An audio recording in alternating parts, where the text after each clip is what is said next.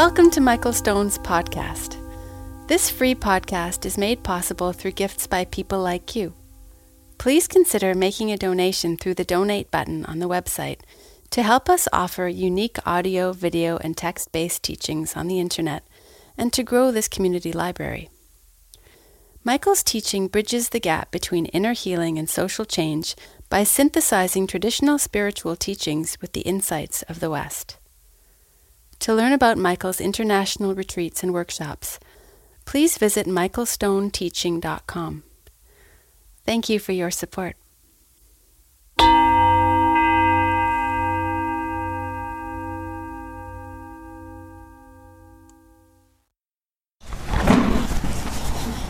many teachers here.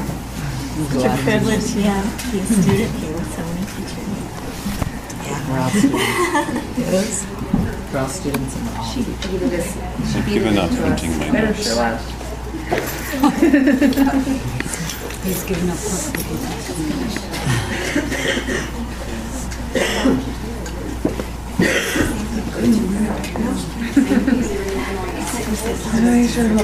So, are those of you at the back comfortable? You see okay? Because there is a bit of room here on the side if you wanted to sit closer. Um, okay. Great. So first, let me say it's nice to be uh, in Green Bay again. Um, I uh, was in Madison on thir- Thursday. Friday, we went to the Christine Center. We had a four day retreat there, uh, which was semi silent and very accessible and warm. And uh, then the last night that we were there, there was a huge storm, and it was fantastic. And I was in a cabin where um, it had a tin roof. And also, I could sit out on a screened porch and just like pretty much be in the the storm. And then at one point, uh, Andrea's car came driving down, and she stopped and went to check on the people who were in tents to see if they were okay because it was really intense. I mean, there were branches flying. Someone got hit by a, a pile of dirt, and uh, and then the, the people in the tents they didn't want to leave. They were so happy. and then just the next morning, everybody was so settled uh, in their practice. It was really lovely. So uh, then, after the retreat yesterday, we drove obviously uh, here to Green Bay, and now we get to continue. So it just feels ongoing. And uh, so for me, when I teach, I, I love it the most, where everything's back to back because I just I just feel in it, and, and it's so nice to share uh, the practice. So.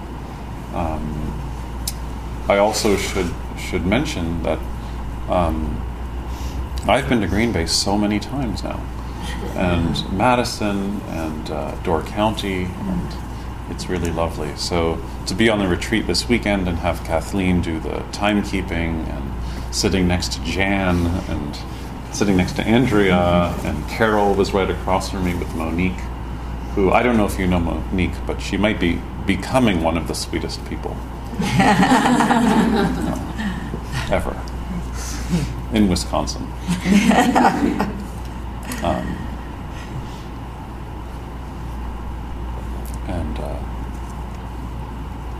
yeah, and then every year coming back here and seeing how the community grows, and some people leave and some people come back, and marriages end, others start, gardens die, then they start again. Um, so it's really beautiful. You know, there's uh, like two models for being a teacher that I've learned. One model is you're like the head of a military group, and everyone, you know, leaves their personality at the door and you come in and you do the practice and you just keep everything in line. And the other metaphor is that the teacher is a gardener and everybody are the crops. And uh, your work is to figure out how to get the field really healthy so that every crop can grow in its own way. And uh, I like both. I like I like being able to oscillate back and forth because there's some people they're growing really well and they need a little bit of structure. And then there's other times, no, the most of the time, people don't need any more structure. The structure they have is so strict. Even though they might be lazy, the internal structure they have is so strict that they just need somebody to say, here's some tips. and like you just you, you gotta let things grow. So uh, then eventually they say, okay, you know what? I realize that I've been shopping so much, and now I need to get serious about practice and find out how to work with my heart.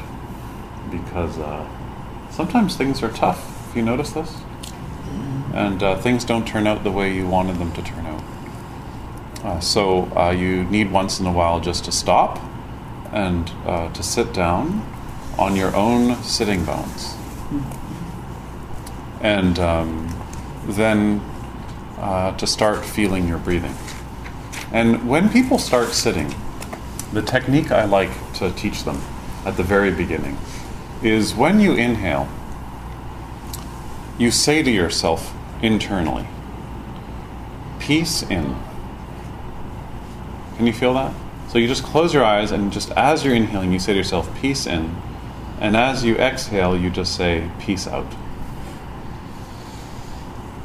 And that's how I learned. That's the first meditation technique I learned. And I feel like I haven't gone too far away from that. so uh, that's where I'd start. Um, when you inhale, you just feel peace in and peace out for like five minutes.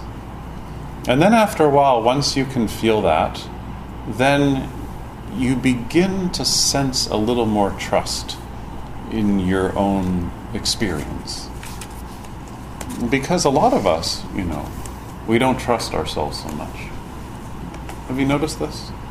We don't trust ourselves so much. So uh, we want so much to, uh, you know, not let our relationships change, or we want so much to keep our career, or we want so much for things to be linear that uh, we bend our personalities in ways that are sometimes helpful, and sometimes we lose track of ourselves.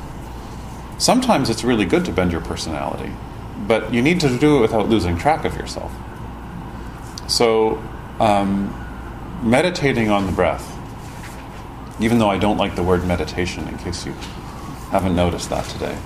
Um, starting by really feeling the breath allows you to start to have more trust in your experience. And so that's why the calming is really, really important. Um, and then, and now I'm speaking to those of you who've had a long term meditation practice, because I know a few of you do. It's very, very easy to think that you're doing pretty good.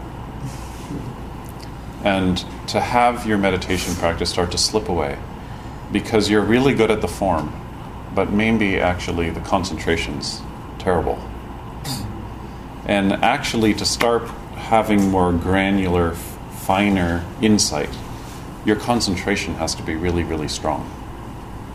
So I wanted to talk about that a little bit also because it's really an important part of the practice. So that's why I like to to find a place in the breathing, not even the whole breath, not the beginning, middle, and end of the breath, but actually just one place in the breath that you can really, really tune into and just start to feel uh, calmness, real calmness. So, uh, calmness practice is called shamatha practice.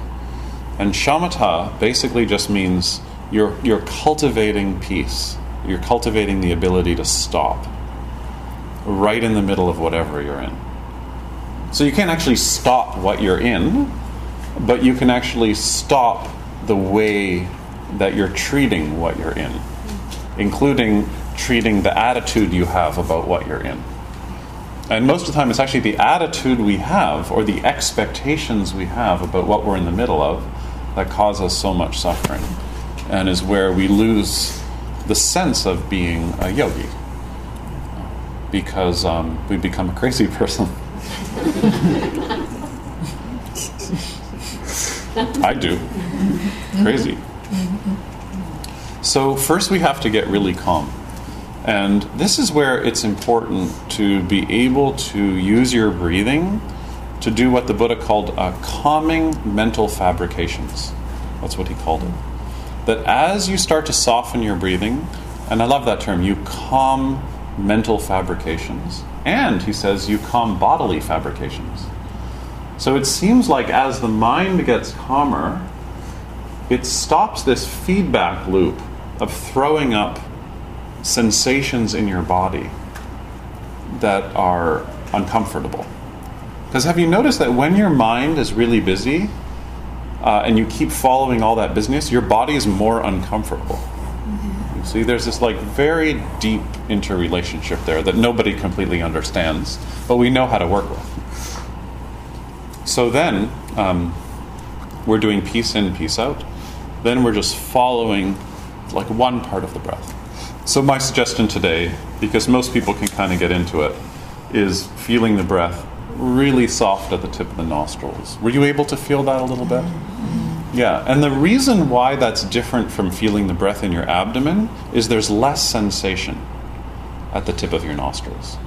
So in your abdomen, there's more movement and there's more sensation, but when you meditate on the breath, right there at the tip of the nostrils, it gets fine very quickly. It gets very, very fine very quickly.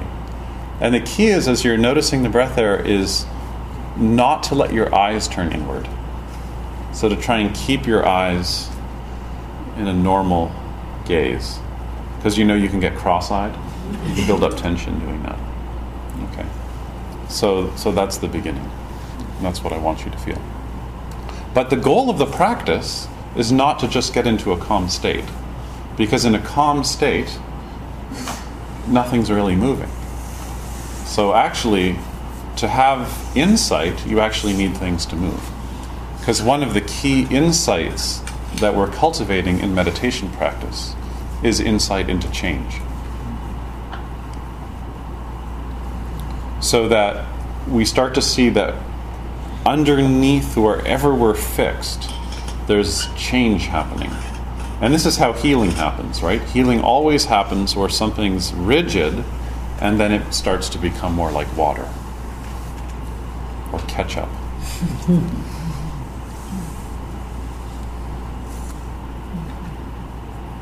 so, um, a lot of people they start doing practice when they're ill.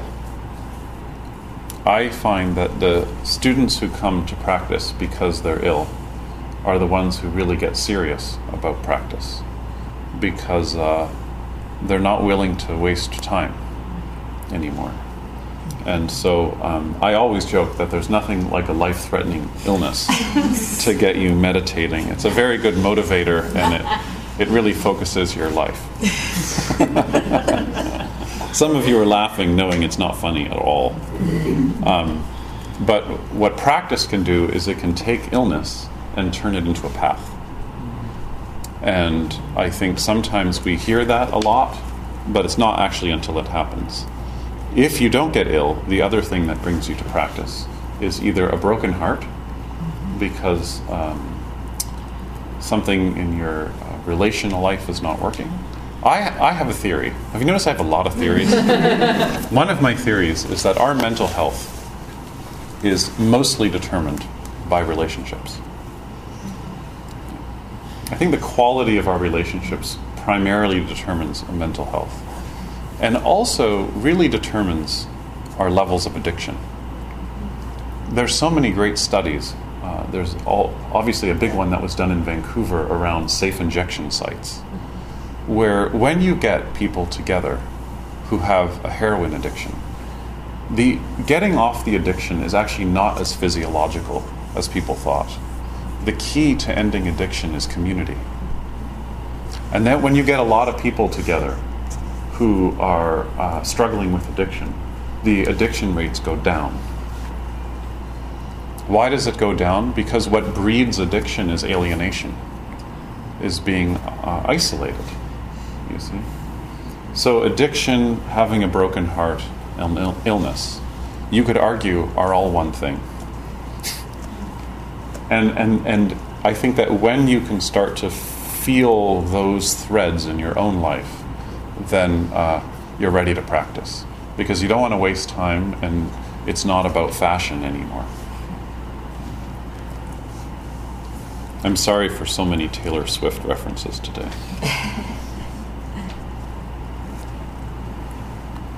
Uh, for the past few days in uh, the Christine Center, yeah, Kathy has no idea who Taylor Swift is. Is that some kind of bird? who Michael listens to when he runs. Oh.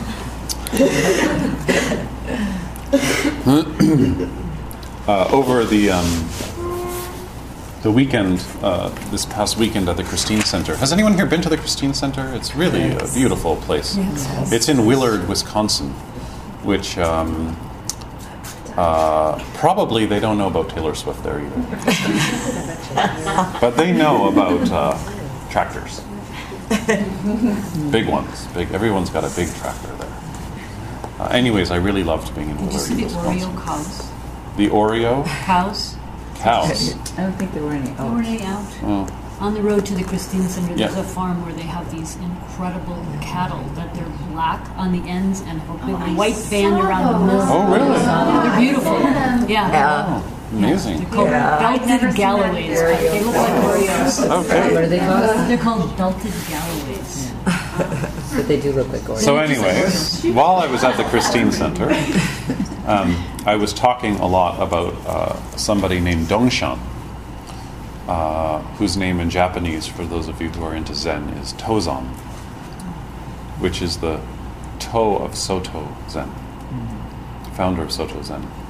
And uh, I told many stories about Dongshan. One of them is um, one day when Dongshan was leaving his teacher named Yunyan, he said to Yunyan, When I leave here, um, how should I remember your teaching? Or another translation is, When people ask me what you taught, what should I say? I love that question. And Yunyan responded, um, Just this is it. Just this is it.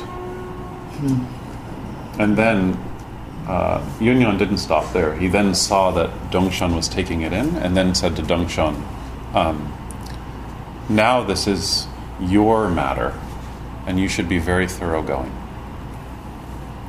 So now you've started to practice, you understand that you only have this, so now you should let it go all the way through you. And the way I interpret this is when you practice, you should let it go all the way through. Sometimes we only want the practice to go part way through. Uh, another story is that, um, isn't that a lovely story? So Yes. beautiful, yeah. We spent the whole day on that one. And then the next day, I told another story, which is um, Dongshan became a teacher and said on the last day of a retreat to his students, Now go where there is not an inch of grass. Grass is like a weed. So it's like saying, Now, now leave the retreat and go where there are no weeds. And then a student said, When I leave the gate of the retreat center, the only thing there are are weeds. right? Going home, mm-hmm. just weeds. And another student then piped up and said, I don't even have to leave the gate. There's just weeds. And I added to the story that probably I would have added, I don't have to get off my cushion. there are weeds everywhere, inside and outside. And we talked about how actually your practice is working with the weeds. and that if you think, and, and sometimes you're the weed, but, and we talked about legalizing weed and, yeah, wrong state. Anyways, um, I'm not going to get too far into that story, except the suggestion I made to the group was that when you look very closely at weeds, um, you see your life. You see a possibility of uh, being awake. And the point of all these stories is not just that they're good stories. It's that if you really take these stories into your heart, each one's a tiny bit different and gives you just a different angle on the same problem, which is being born and having to die. And living this like extremely fragile life and appreciating it. So I, I've always said that I think deeper than enlightenment is being able to appreciate your life. Who cares about enlightenment?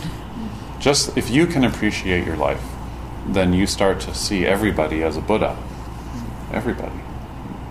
So, today, oh, this was all to get to a story, which is today I wanted to tell you the story about uh, Dongshan's death. It's a really good one.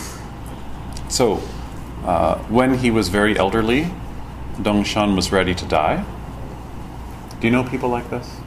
They get to a point where they're ready. So he was ready. So, as uh, monks would have done in uh, China, he shaved his head, he got dressed up in his fine, uh, finest robes, and then he rang the bell for the community to come, and he sat down in the zendo. So he went into the temple like this. He sat down, and then he fell over, and he died. And everybody around started crying. Some people wailing, uh, everybody very upset and concerned. And um, while everybody was crying, saying, Oh my God, the best teacher has now died, he sat up. he was so disgusted by what everybody was doing that he got up. So he woke up from being dead and he said, Now let's have a feast. A feast for the stupid. And he, he literally called it a feast for the stupid, and everyone came, they had a big feast, and then he died. So, did he go unconscious? Maybe not. Was he joking with the Sangha? Probably. He was teaching them a good lesson, though, wasn't he? Yeah. Uh, when I was a little kid, I went to summer camp in Algonquin Park, which is like three or four hours north of Toronto. And it's just an incredible, incredible uh, provincial park. And um, uh, one night when we were nine years old, they took us out. In, it was on, our camp was on like an island, and they took us very, very far in boats.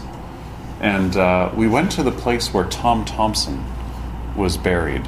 Now, I don't know if you know Tom Thomson, but in Canadian art, one of the great nature, there was a group of nature painters called the Group of Seven. There was one woman in it named Emily Carr. Um, and my favorite of all of them was a guy named Tom Thomson. And, uh, anyways, he died a mysterious death. He was out in a canoe painting, and he uh, got tangled up in fishing wire and drowned. And nobody knows what happened. But they buried him on a lake, um, and so we went to go visit his grave. So uh, it was getting dark, and we were all standing in a big circle, and there was a grave, and there was like very, very. It was in the middle of a forest. Like you could tell no one had been there. And the leaves were very, very thick. And we were all looking at the grave. And then suddenly, he jumped out of the ground. And we went running. I've never been so terrified ever in my life. And everybody, and it was getting dark, and everyone just ran in any direction, anywhere in the forest, for as far as possible, until um, we could hear that people were laughing. And what happened was a counselor went early and just buried themselves and waited for hours until we were all sitting around. Yeah, and then just scared the shit out of us. Absolutely. You gotta work it. Um, so, what was Dongshan doing? Well, uh, I think he was teaching them about death, which is he wanted everyone to feel what it was like for him to die, and then he wanted to teach everybody uh, how to mourn. He was letting the community get used to him dying. So, when we have people around us who die, uh, we don't always get this chance. Well, sometimes we do, sometimes we don't. But we can do this with ourselves, no? We can uh, imagine our own death every day in the corpse pose If you don't have time to practice, you just do the corpse pose. Do you remember the chi machine Yeah. posture we did today? Doesn't that feel nice? Yeah. Just letting it all go. And then you just lie down and imagine you're dead. And then the bell rings, and then you get back up. and then you have a feast for the stupid.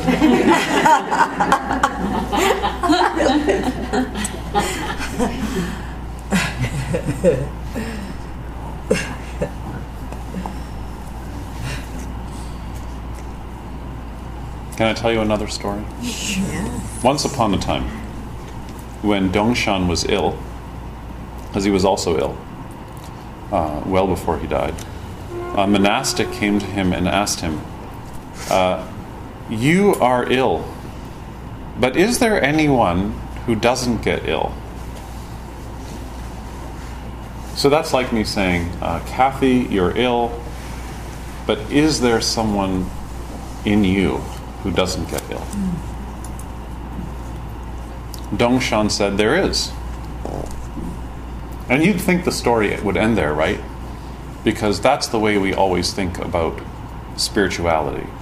That there is an us, that's the uh, changing, impermanent us, and then there's something in us that is uh, very still and very stable, that uh, is our stable Zen mind. So then uh, the monastic said to him, student said to him, Does the one who doesn't get ill look after you? That's a good question, isn't it? So you're getting you're, you're you're you're ill, but is there something inside you that's not ill? And Dongshan says, yeah, there is this inner stability that doesn't get ill. And then the monk says, well, does that inner one look after you? And Dongshan said, um, I look after him. Hmm. I look after him. Then the monastic said, uh, So how is it when you look after him? And Dongshan said, uh, There I don't see that he has any illness. So this is an interesting play. right? So he looks after, so the one who is ill is looking after the one who's not ill. Does that make sense to you? It's not what you expected, is it? No. Uh, when we're ill, our minds get very preoccupied. Um, and it's easy for our practice to dissolve. And um, one view is that uh, you should practice all the time so you can really touch the one in you that's not ill. But I have a different take on this story. I think maybe it's actually the other way around, which is that maybe the one who is ill humanizes our soul. So maybe being ill and having a hard time is actually what deepens our Zen heart. So everybody can practice in a way where they can find some stillness. But don't get confused. That's not the goal of the practice. The goal of the practice is that that stillness goes so deep. And the only way it can go deep is through the weeds. So actually, the one who is not ill really needs the illness in order to be humanized. Our strong mind, which we're all learning how to cultivate, uh, doesn't help us get beyond our difficulties.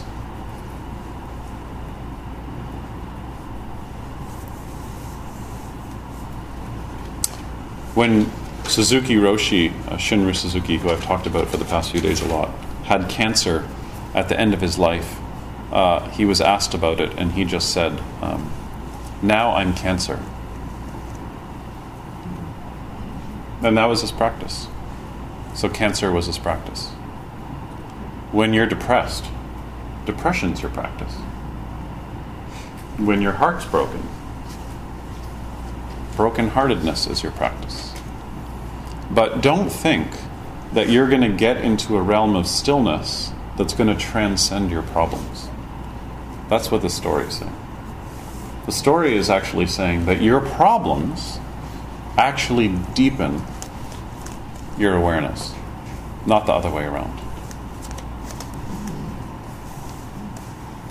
Because usually what happens is we think, oh, I'm just going to get so still in meditation, I'm going to do so much yoga, I'm going to have the right flora in my digestive system.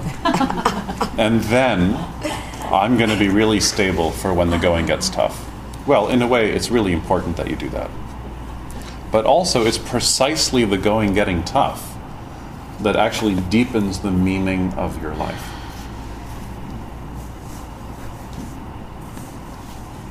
I find this a lot in my own life because uh, depression has always been a big one for me.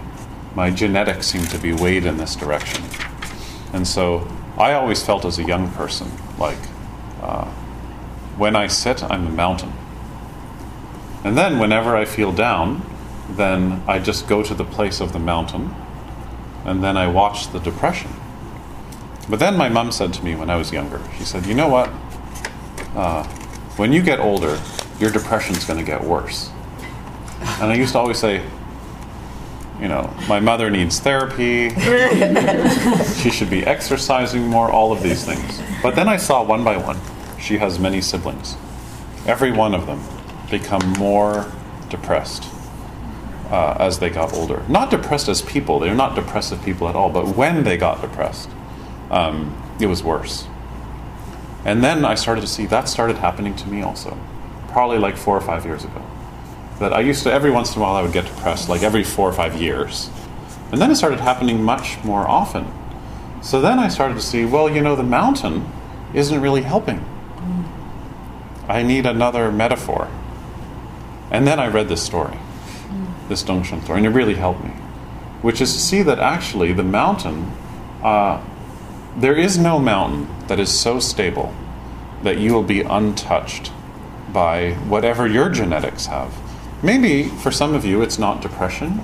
Maybe it's like just becoming a neurotic person.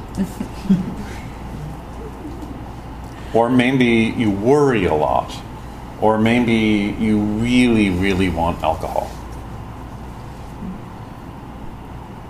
You know, one of the saddest things uh, for me uh, the past couple of years was um, uh, the death of Philip Seymour Hoffman. Mm-hmm. Yeah. Because uh, I feel like when he died, every amazing character he played also died. And I just can't watch his movies anymore. He seemed to be the one actor that was not in the tabloids and didn't play that game. Like, really didn't play that game. And um,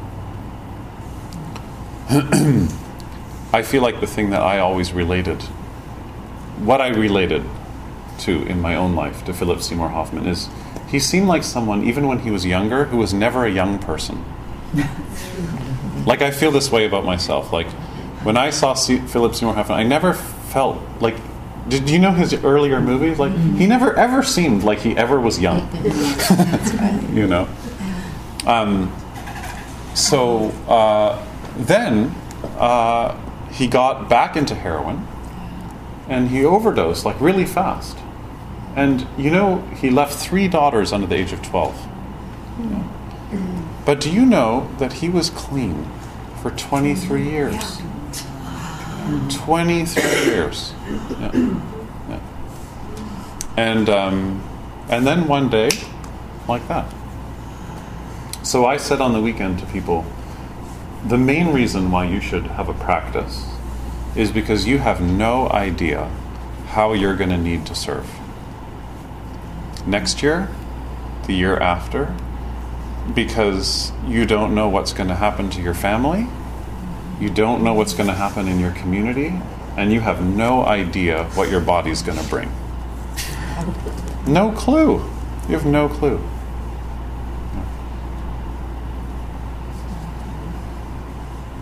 So, you're lucky because you're here. And some people, they're not so lucky. So, one thing that's lucky about Philip Seymour Hoffman or Robin Williams or Stephen Fry, who is alive, is that they had money. And when you have money and you have an addiction or you have a mental illness, you can get taken care of pretty good. You don't end up in a crystal meth den with no hope at all. You have some kind of passion. You know, when you hear celebrities who are struggling with mental illness or struggling with drug addiction, one of the interesting things you always hear is, but they're so passionate about their work that they can still get up and go, go to work. So they're lucky in that way. But not all of us are lucky in that way. So don't wait until you're having a hard time to go deeper in your practice. Do it now.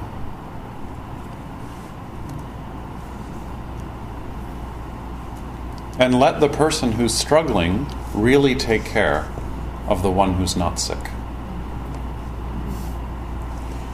Because the one who's not sick needs some direction.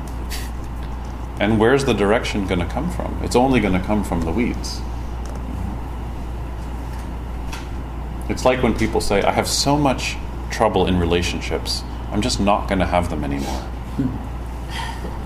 And I feel like saying, that's why you need to be in relationship. You're not going to heal that outside of relationship.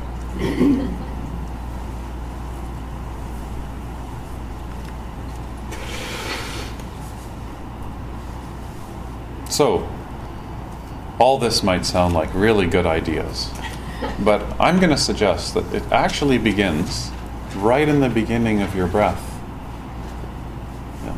right at the very beginning of your inhale. So, the first work of practice is for you to be able to get calm. Does everybody hear this? I'm not bullshitting. It's so important to get calm. And then in the calmness, you can start looking more deeply at your experience.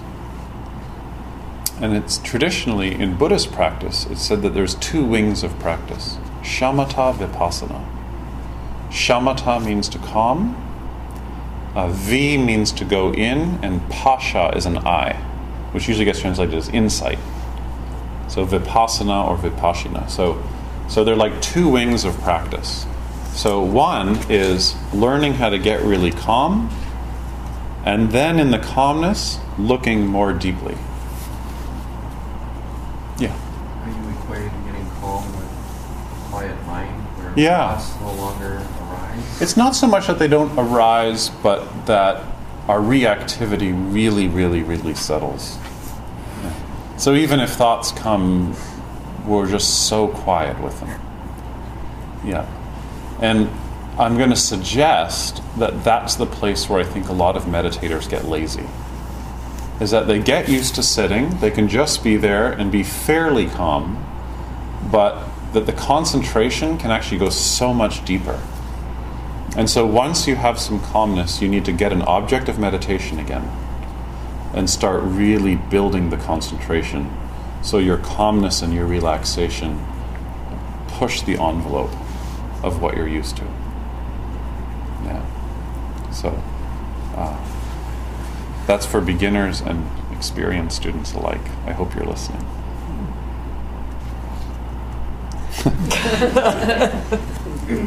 um, okay, so uh, what I want to do is uh, just see if there's any comments or questions, and then I brought with me um, something that I thought could help us deep, deepen our practice that we're going to go through together.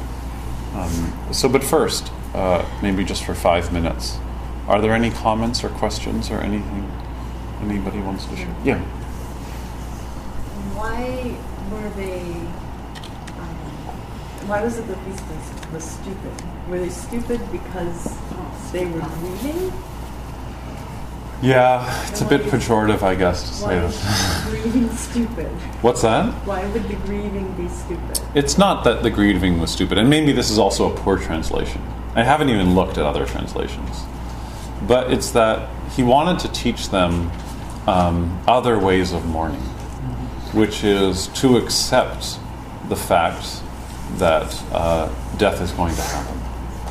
And so he wanted to use his own death as a deeper teaching for them to reflect on impermanence and reflect on their own death.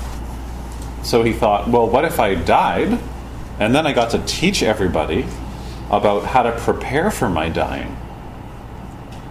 And maybe it actually looked different. Maybe the next time he died, people were even sadder or moaned even louder, but they got the chance to treat it as a practice. Just like when other people die around us, we shouldn't just be a mess for their death, but we should use it to reflect on our own death. The fact that we're also in on the on the ship that's going down. so um, so he died twice, so that he could teach it the first time. Yeah. Well, that suggests that these people never experience death elsewhere. Or that they experienced death elsewhere, and he wanted them to reflect more deeply. This is my reading on their own part of it. It's not just about him, it's about them also. Or you can read it that they were just dumb, thought they were dumb. Yeah. Does that mean that they're not supposed to be feeling their feelings? That they're, they're trying to be doing something? I thought the idea was when you had a feeling to really go deeply into it. Yeah. And then it'll release. But Sure. that's suggesting that you're, don't do that. Uh, no, no, no, no. You feel your feeling, you go very deep in it, but he wanted them to see that what they were feeling was also in the context of their own impermanence, also, not just his. So he's the teacher. He's using it as a as a teaching opportunity. Because you said earlier, if something happens that's similar to a different story, you run that story. So Yeah. kind of what they were doing. They like they someone died, so they might have gone back to a parent or a partner of someone dying, and then they Sure, live that's in one this way of story, thinking so about maybe it. not living in the present of this situation, but running the story. Yeah. So he wanted them to really focus on the now and his dying, not Yeah. necessarily. Yeah, that's a good interpretation for sure.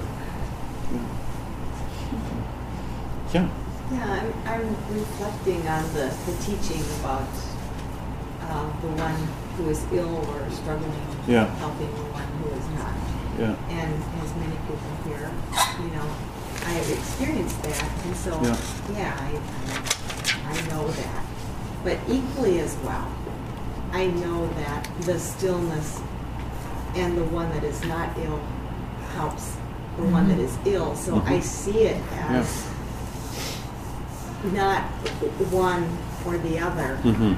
but the supports and how it works Yes. together. And so, and so you're agreeing. And Yeah. so why is it the teaching is so focused on one and not the other? Because we're all used to the story of the one who's not ill helping the one who's ill.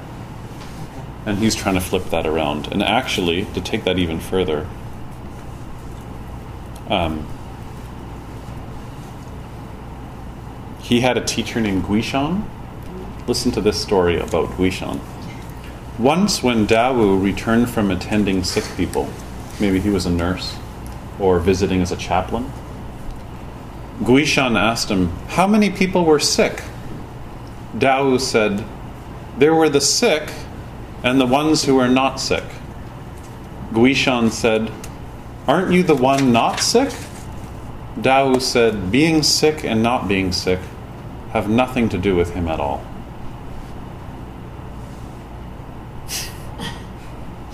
So remember, I was saying all these stories have just a different angle? So one angle is, and we all know this one, there's one who's not sick. Then the story that I told earlier was, well, actually, the one who is sick takes care of the one who's not sick also. That's not the story we usually tell. Like, I don't hear psychotherapists talking about how privileged they are that they get to work with people who are suffering. We often don't hear about how sick people literally, are also helping the ones who are not sick. So then there's this version, which is just another shift. Dawu returned from attending the sick, and Guishan asked him, How many people were sick?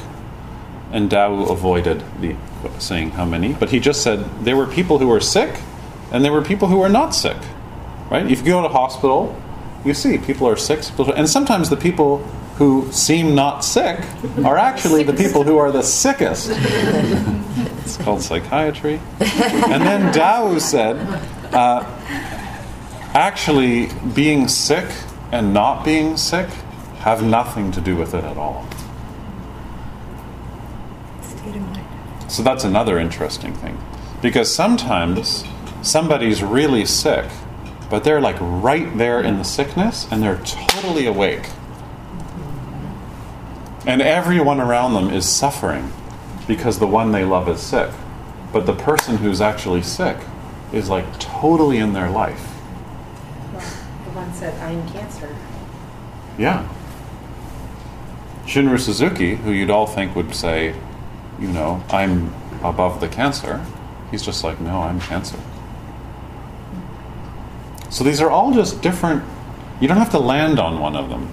They're just different angles to kind of see our assumptions from a uh, different light. So sometimes we identify with the one who's not sick. Like I say, when people have a lot of anxiety, you should really try and find the one who's not anxious. So you can see the anxiety from that place of stability. And then when someone has a broken heart, I always say, well, actually, you should really be in the broken heart place. And let the broken heart person deepen the spiritual person. You know, uh, I said to Andrea in the car, you know, she had a hard year this year, and I said, oh, you know, wasn't the teaching good? She's like, oh, it was the best teaching.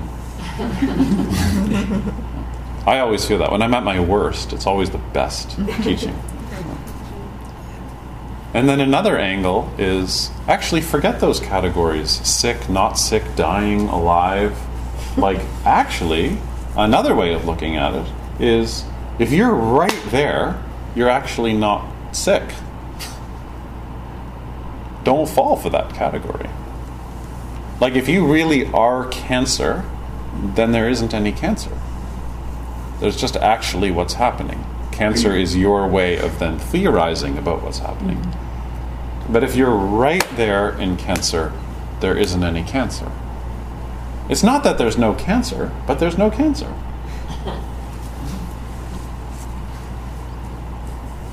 Are you completely confused now? I just keep thinking about how, you know, you have your stories and you run on with the sick and not sick, and and how easily like some of these stories trigger. Yeah. And then how how people in your life either help you with your story or call you on your bullshit. Uh-huh. And, it, and and it's always funny to see who pops into your life at what moments and, and whether you pay attention to it and learn or yeah. you get sucked into the story with this person you keep running the story or yeah. you're like wait a second and someone calls you and you bullshit and you're pissed but then you're like wait okay got it you know so yeah. How your life ebbs and flows with people yeah. and how you allow to allow you to stay in the cycle or jump out so I always find it interesting how friends or just even meeting people in the store, you know, and and how you interact with them, and you're yeah. like, huh, how that okay? Yeah, yeah. You had your hand up too. Just a little. Um, I know a lot of psychotherapists get a bad rap, but uh-huh. many are so um, humbled and honored to sit with people in their suffering yeah, as well totally. and learn as much yeah. as the client and back yeah. and forth. Yeah. Yeah, as someone who trained in psychotherapy, I, I feel like I have allowed to knock therapists as much as possible. but I don't really mean it. Yeah, I don't really mean it. Uh, another, another, another question or comment. Yeah. The uh, story where the monk lays over and sort of pretends to die. Yeah. and then wakes up. It struck me like it's like going to a wake. Uh huh. And I've had the opportunity to go to many lately. Yeah. Because that's what happens. People are dying. Yeah, and I know a lot of, Yeah. and each time, the way that people relate within that, um, if it's really sudden, there's a lot of sadness. Yeah. But if it's expected, there's a lot of release. Yeah. Um, one gentleman had Alzheimer's, and his wife was so ecstatic as to it. Mm-hmm. It was just this, and that created a tone for everyone else. Yeah. Yeah. But I guess what I'm saying is that it, you get to participate in it, it, it just deepens the appreciation of For sure. You're For sure. not that. Yeah. Yeah. Time is, it's, it's, doesn't exist Yeah. because you don't, it just doesn't. Yeah. Thank you. Well, isn't there a story uh, about the Buddha when the Buddha was sick? He was dying in his old old age. Yeah. And his attendant Ananda. Yeah. The story goes that Ananda didn't quite reach enlightenment until after the Buddha's death. Yeah. And he didn't want the Buddha to die. So yeah. when the oh, he was would- so sad. Yeah. The Buddha kept. The Buddha's dying, and he's just like Ananda. It's like, stop crying. yeah. But the whole the whole teaching around a Yeah. lot of those stories is that Yeah. the attachment Yeah. and the inability to really actually experiencing the teaching. So Yeah. I think about um, the stories of the Buddha and Ananda, and, Yeah. and trying to convey to Ananda that this is the journey. I'm I'm finishing the journey. It's like Ananda, Yeah. come on. The same thing with Tozan, where he, okay, now let's talk about the journey. 'cause Right. This is it. Because this is it. Yeah. Yeah. So. Yeah. Yeah. Well, the story of the Buddha's death is he, when he was dying, Ananda was a mess. Mm-hmm. And uh, the Buddha was really hot, and Ananda kept pouring water on him, trying to cool him down. Um, they say now that, you know, some scholars say now that the Buddha was probably murdered. Actually, they think the Buddha was murdered. He was poisoned. Poisoned? Yeah. And um, and Ananda, he was just Ananda was such. Ananda had been his assistant for fifty years, just over fifty years, and um, and was the only person who didn't get enlightened in the story. Um, and anyways, um, then the Buddha said his last words to Ananda were, uh, "Trust yourself." That's what he kept saying to him. Just trust yourself, and uh, everything is impermanent. So tread the path with care. And then he died. Trust yourself. Everything is impermanent. So be really careful.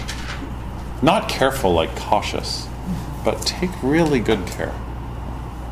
So this is, I think, so beautiful. So let's have a break on this uplifting note. um, and uh, I, can we have a short break? Is that possible? Like maybe just five minutes? Three o'clock. Okay, and then and then I wanted to go through your homework together. Good.